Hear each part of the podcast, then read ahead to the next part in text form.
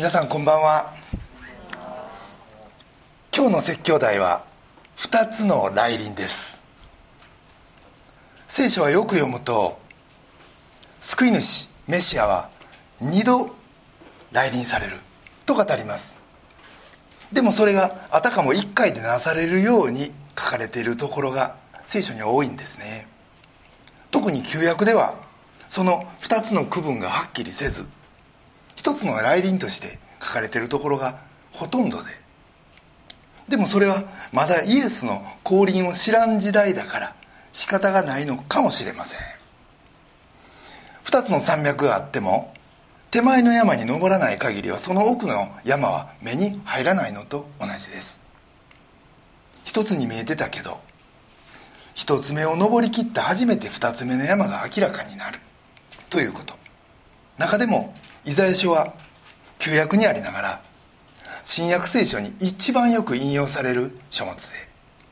キリストの生涯についても多くの予言がそこには記されています。だからマタイ、マルコ、ルカ、ヨハネに続く第五福音書とも言われたりしています。では先ほど読みいただきましたイザヤ書のにせんにじゅうさんねんの年間征服、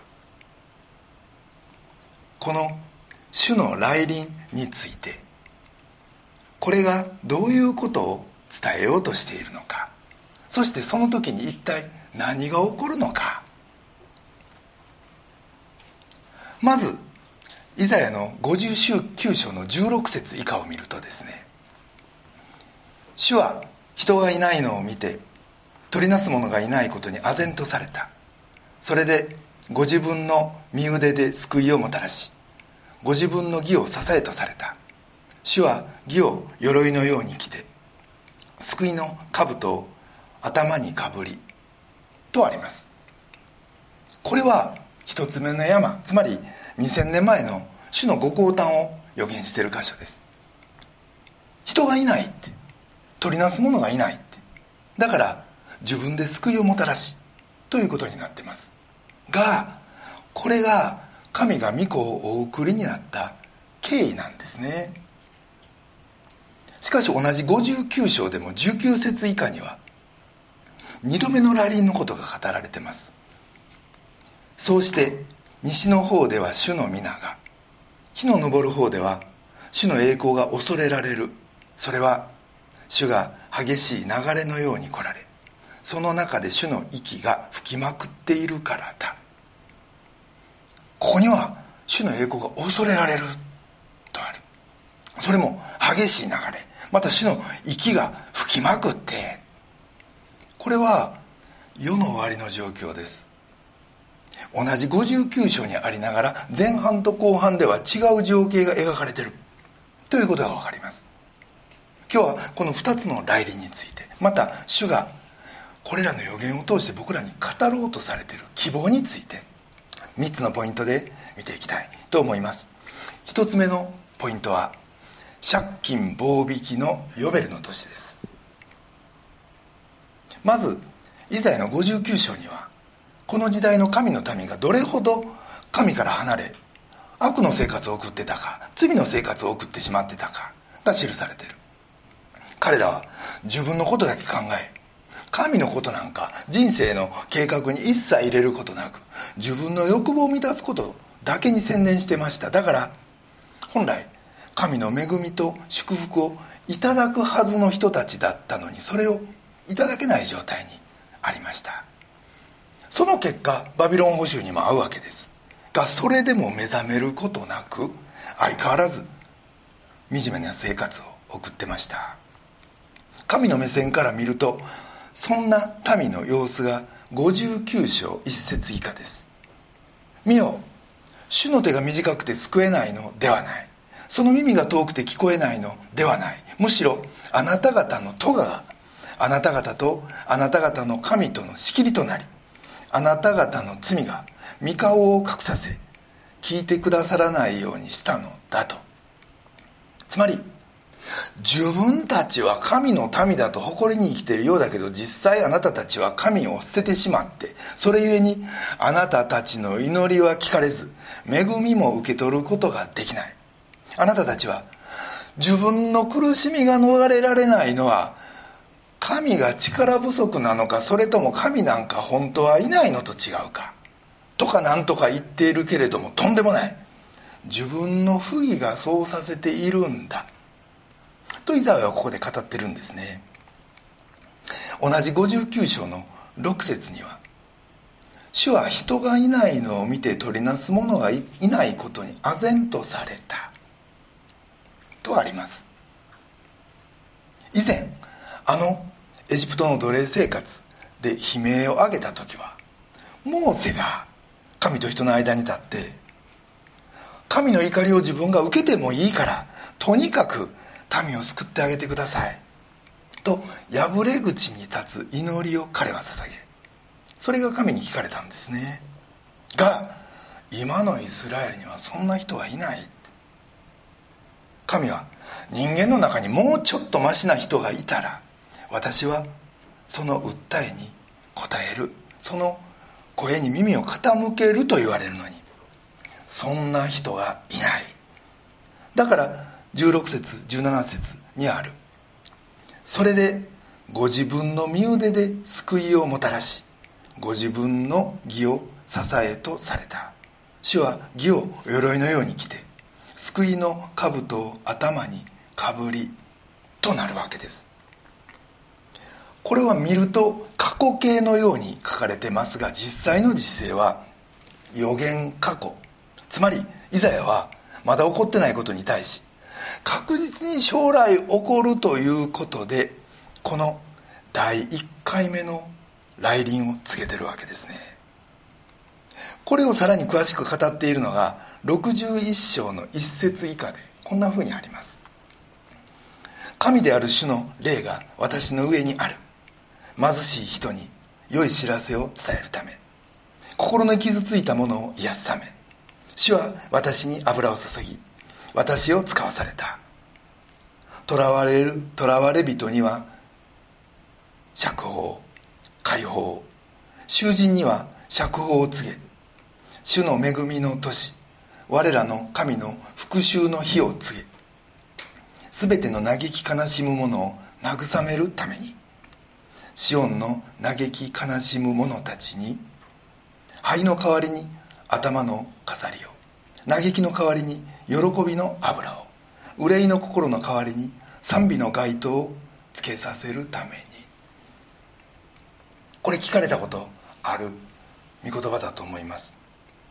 これはイエスの初臨、つまりにせんねんまえのあの出来事をさらにそれのななひゃくごじゅうねんまえに書いた御言葉です。学者はそうだと勝手に判断したのではなく、イエスご自身がここを引用して、これは私のことをイザヤが言ったんだと言ってるんですね。イエスは受洗されたそのすぐ後、ナザレの街道でこの旧約の言葉を引用しましたが、この後のところは読まんかったんです。ぶつ切りにしたんです。だから周りの人、あれと感じたでしょう。それはよん節以下のところは再臨、つまりご自分のこの次のにかいめの到来のことについてやったからです。イエスの朗読された箇所というのがルカのよん章じゅうはち節以下にあります。主の霊が私の上にある。貧しい人に良い知らせを伝えるために、主は私に油を注ぎ、私を使わされた。囚われ人には解放、目の見えない人には目の開かれることを告げ、虐げられている人を自由の身とし、主の恵みの年を告げるために。これはイザヤの原文と比べたら分かるんですけれども、イザヤの下線部、我らの神の復讐の日を告げ、これをイエスは外してるんですね。それは再臨のことで、今じゃないからです。この箇所を読んだ後のイエスの様子はルカのよん章にじゅう節以下にあります。イエスは巻物を巻き、係の者に渡して座られた。街道にいた皆の目はイエスに注がれた。イエスは人々に向かって話し始められた。あなた方が耳にした通り、今日この聖書の言葉が実現しましたって。イエスはご自分が実現したリアルな内容と、これからのこと、まだ未来のことというのははっきり区別されました。ここで起こったのが実はヨベルの年なんですね。聞かれたことある方いるかもしれません。主の年、主の恵みの年という言葉、これはここでは開きませんが、レビ記のにじゅうご章というところで、ヨベルの年のことだと言われてるんです。ヨベルの年、これは何か。ユダヤにはななねんに一度罪が軽くされたり許されたりの、いわゆる安息の年、解放の年というのがありました。ななは完全数です。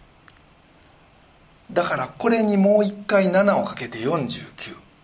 さらにこれにいちを足してごじゅう、ごじゅうねんめにあらゆる借金を完全棒引きにする、これをヨベルの年と呼んで、その年には借金をゼロにするだけでなく、全ての奴隷を解放するということが決められてました。こんな風にあの時代にユダヤ人は富の公平というのを図ったんですね。ものすごい進んだルールで。でも実際にこのヨベルがユダヤ社会で実施されることはありませんでした。理由は分かりませんが、おそらく実際にやろうとなると、その直前に借金しまくりとか悪いことしまくりみたいな輩が出てくることは容易に想像できたからです。ですから本当にこれが起こるとすれば、これはやがて来られる救い主の予告なき来臨の時であって、その方が来られたら、これまで神の前に積み重ねられてきた全人類のありとあらゆる罪が棒引きにされ、罪の支配から解放され、今後一切その罪を問わないって、そんな救いが来るって、それがヨベルの年やったんですね。借金棒引きのヨベルの年、これが一つ目のポイントです。二つ目のポイントは救いのための書輪です。この恵みの年というのは決められながらも、にせんねんまえまでユダヤ社会では一回も実現しなかったわけですが、イエスが来られた。そしてその時イエスは、さあヨベルの年が来た、私はそのことを告げに来たと言われました。実際何しに来られたんか、中身はみっつです。ひとつはイザヤのろくじゅういっ章いっ節にある、神である主の霊が私の上にある、貧しい人に良い知らせを伝えるため。これは経済的あるいは霊的な貧しさに打ちのめされた人が、良い知らせ、解放の知らせを聞くための来臨ということ。そしてふたつめの内容がやはりいっ節の、心の傷ついたものを癒すため、囚われ人に解放をとある通りで、囚われ人、いわゆるもうがんじがらめに縛られた人に解放を告げるというためでした。じゃあ彼らは何に囚われてたんか。先日浦和教会の坂野先生がエステル記からメッセージをしてくださいました。その中で、本当の信仰を持つと、いい学校、いい収入、人からのいい評価のために生きる人生から解放されると語られました。人からのいい評価というのは魅力です。みんな求めます。またいい学校、いい収入というのも、実際はそこから派生した欲求です。いい評価を受けるためにいい学校、いい収入を求めるというパターン。また人の悩みのきゅう割は人間関係と言われますが、これはこの目の前のこの人からいい評価を受けたいと思ったその人から評価されない時の苦しみとも言えます。日本人にとって世間様は神様とよく言われます。よく言われますが、世間への思いはこの人に評価されたいという思いの別名です。でもたとえ人が評価してくれなくても、一応の人には喜んでもらえなかったとしても、神は喜んでくださるということ。つまり二世一人格の神であられながら人として来られたあのイエスが、ご自分の今のこのしんどさを全て分かってくださってる、そしてもうそれでいいんだと自分に語ってくださってる、評価してくださってる、そこに喜び、平安、安心を得ることができたとしたら、またそのホットラインを常に持ってるとしたら、これこそがイエスのもたらす解放なんですね。このヨベルの年の解放を告げるために、イエスの第一の降臨があったということです。さらに僕ら人間の最大の敵は罪の結果の死です。死ぬこと、死に打ち勝つ人というのはこの世には存在しませんが、マルチン・ハイデッカーという人はそれを、人間は死から来る奴隷制度の下にあると言いました。僕らは自分のことを奴隷やなんて絶対思いませんが、人間はどっか最後には死ぬしかないと諦めてしまっているところがあります。しかしです、イエス・キリストは僕らと同じ像を取ってこの世においでになり、僕らの罪を全部背負って十字架にかかり、僕ら全人類の身代わりとして命を捨ててくださいました。それだけはない、僕ら人類の最後の敵である死の中に自分から飛び込んで、復活の力を持ってその死をもう内側から自爆するかのように征服し、よみがえられたんですね。これがにせんねんまえに起こった十字架と復活という歴史的事実の中身だということです。貧しさからの解放、人間に評価されたいという欲求からの解放、そしてみっつめは死からの解放、これら全てをひっくるめた解放がイエスのもたらされたヨベルの年の中身だということ。この完璧な解放を実現し、また告知するためにイエスは来られました。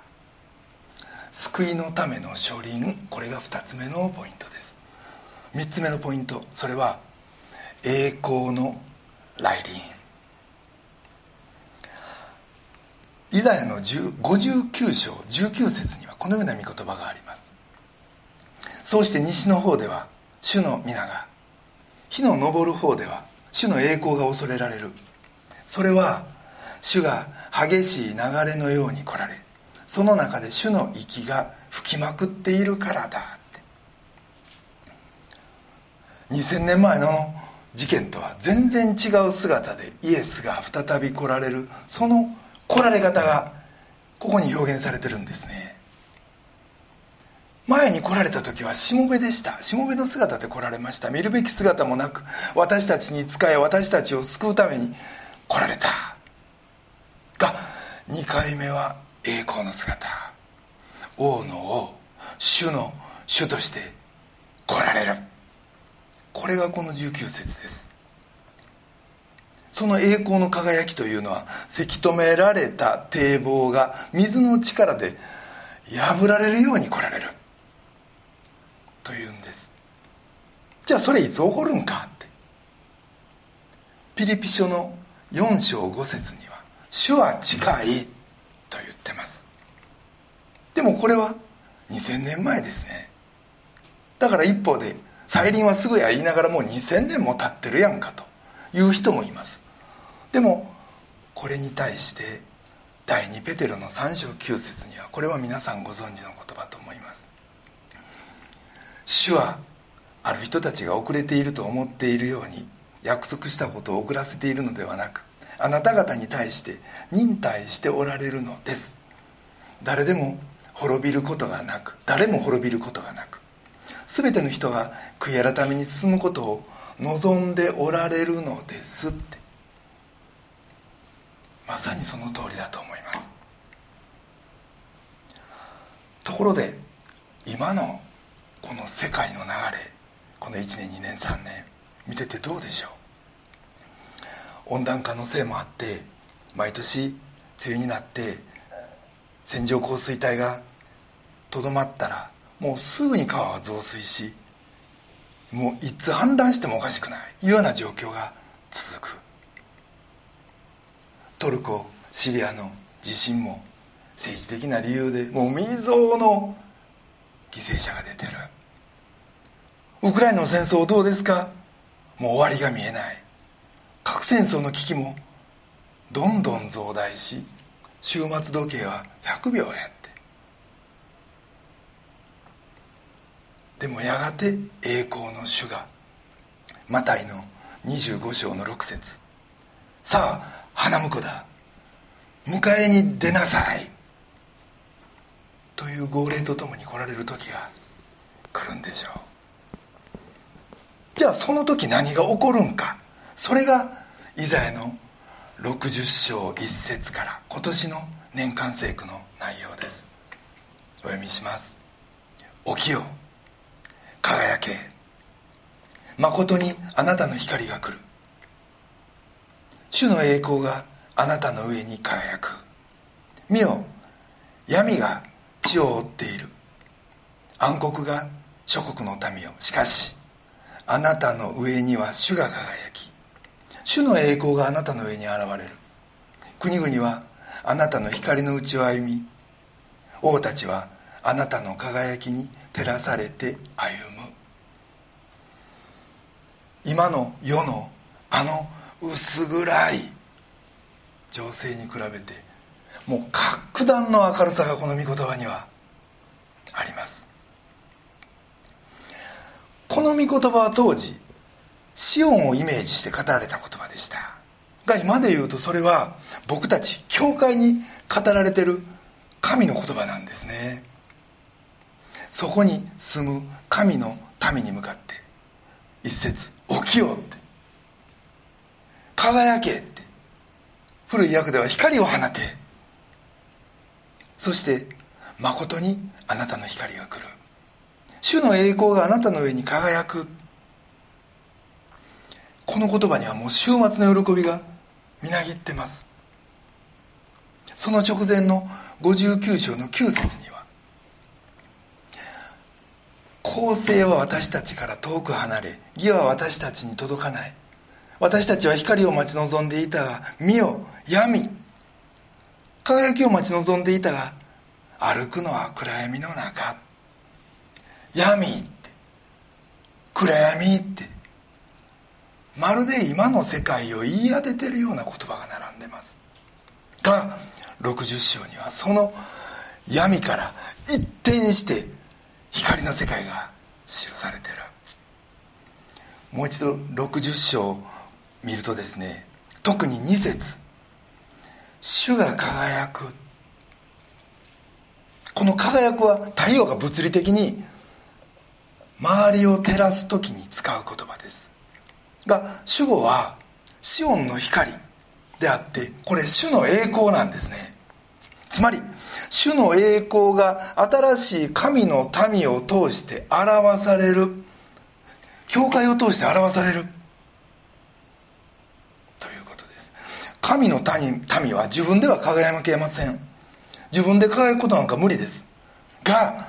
神の啓示を受けたクリスチャンは全地に輝く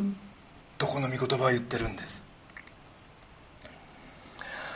今さ皆さんはこう今の日本の経済力とか工業開発力見て、どう思われます？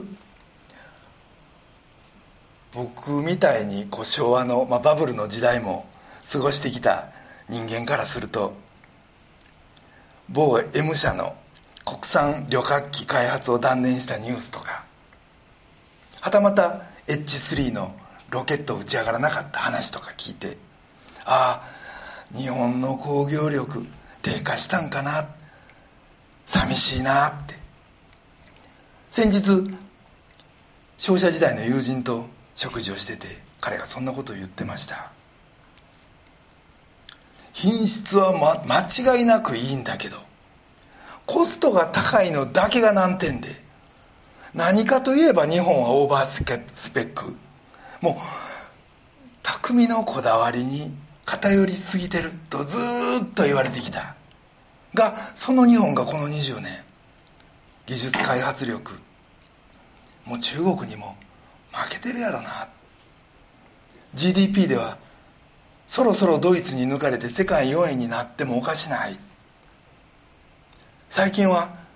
賃金まで安いから外国人労働者が敬遠するって。ジェンダーギャップも相変わらず世界でひゃくじゅうろくい。これから僕たち日本人はどこに自信持っていって生きていったらええんかと問われてるような気もするし、とにかく若い人たちの働くモチベーションには本当に影響を与える状態だなと彼が言ってました。その友達の話を聞いて本当にそうだななんて思いました。でもふとここで思い出したんが、にせんじゅうごねんグローバルリタニーズカンファレンス、略称 ジー アール シー、 通称グリコなんて言うんですが、そこの帰国者の集会で、実はあのうちの次女の三つみが証しをした内容を思い出しました。彼女は小ごの時から上海で、そのまま高校を卒業するまで中国、大学はカナダ、卒業して帰国してすぐに日本企業に勤めたんですが、国籍は日本ながら学校文化や友達文化はほぼ中国と北米。自分はどこに行っても馴染めない気がする。特にガチの日本の会社文化はしんどいって。自分は一体何人なんなんやろうと。人知れず会社の寮で泣いてた。でもある時、あ、自分は天国人なんやって、国籍も変えるべきところもそこなんやと思えた時、その時以来馴染めなくったってどうってことないし、先のことを思い悩まず今なすべきことを自分のスタイルでやっていけばいいと思った時に急に肩の力が抜けたという証でした。実は僕その場でその証を聞いてて、大げさではなく、霊的なベクトルはローマで殉教していった人もこれと同じやったやろなと思ったんです。彼らは苦しみの中で神を賛美しました。当時の人はそれを見て、なんでそうなれんのか理解できなかったと思います。いろんな問題が起きてもそこで神を賛美できる、これがクリスチャンの信仰の力、証だと思うんですね。人がたとえ彼らを抹殺しようと思っても神には絶対勝てんって。それどころか、まるで神の勝利はもうすぐそこまで来てる、そんな確信を思わせる姿で彼らはりーんとそこに来ていったんです。イエス・キリストもそうでした。大歓声で迎えられたかと思ったらいっしゅうかんごには十字架につけられたんですよ。つまり目の前の人に好かれようと頑張ること自体が、突き詰めて言えばある種の幻想であって、間もなくろくじゅう章のさん節、国々はあなたの光のうちを歩むって、その時がやってくる。それは教会の照らす教会の照らす神の光です。救いの光ですよ。それが国々の死体求めるものとなって、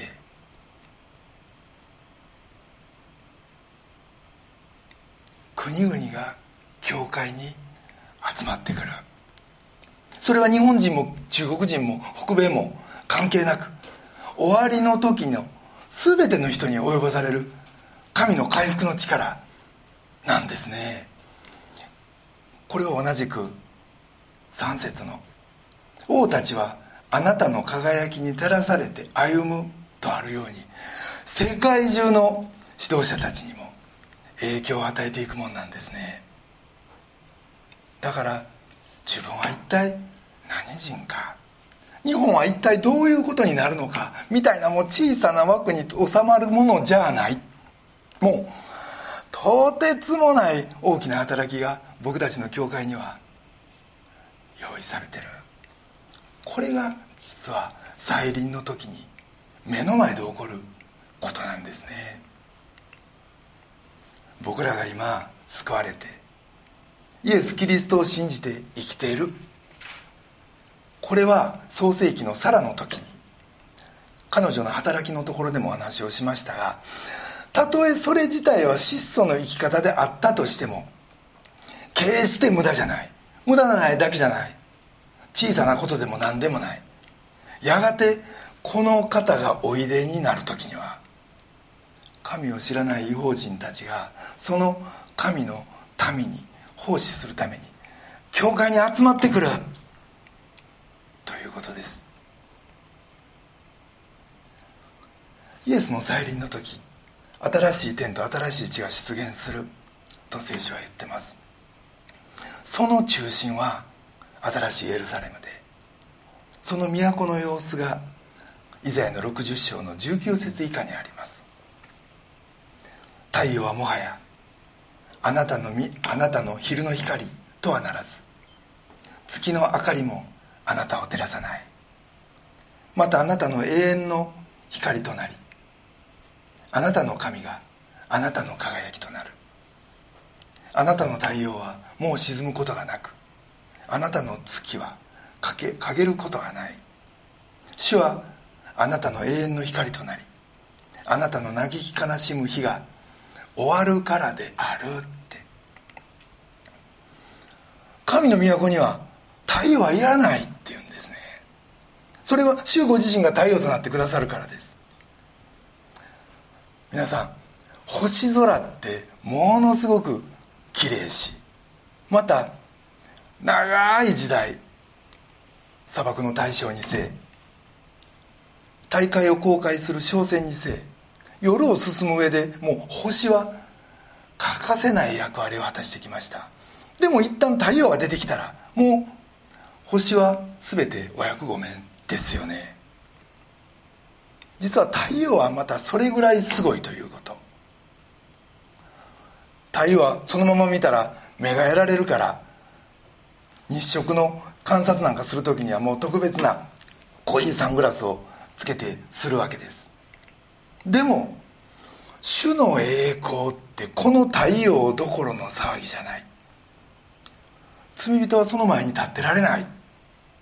そんな輝きだと聖書にある。でも僕らはです。罪許され清められたクリスチャンは、再臨の主のこの太陽以上の栄光もこの目で直接拝することができる。そしてその栄光の主と永遠の交わりを僕らは持つことができるんですね。そしてこのにじゅう節アンダーラインのところですが、あなたの太陽は沈むことがない、あなたの月は陰ることがないって、なんと素敵な言葉かと思います。実際太陽は雲が出てきたら陰りますよ、夜には沈んでいきますが、あなたの太陽は没することも欠けることもないって。不安の限りなんかもうみじもない世界、それが僕らの心に与えられた神の恩寵なんですね。そしてその恩寵が僕らの中に永遠に輝き続ける。しかも黙示録のにじゅういち章にじゅうに節には、都の中心は子羊だとあります。バプテスマのヨハネが、見よ、世の罪を取り除く神の子羊とイエスを指して言った。そのお方が永遠の都の光となって、都を照り輝かせるっていうんです。そういう時が来るんだっていうことをイザヤはにせんななひゃくねんも前に告げたんです。そして僕らのまだ見ていない、これから先の何年先か何百年先か、そんなことも分かりませんが、そんな先のことをイザヤは神から見せられた。そしてまず罪からの解放者のイエスの像を僕らに語った。さらに、このお方はもう一回お越しになるって、そして全人類の救いを完成してくださるって、すなわちこのイエスこそが僕らの光なんですね。あなたの太陽はもう沈むことがない、あなたの月は欠けることがないって、ええ言葉です。あなたの光となり、あなたを照らし、あなたに希望を与えるこの太陽はもはや没することがないって、このキリストの来臨を待ち望むのが僕たちなんです。にせんにじゅうさんねん、この混迷の世、神をこうして毎週心から礼拝しつつ、この御言葉から力をいただいて、それぞれの与えられた務めに使わされていきたいと思います。それでは一言お祈りいたします。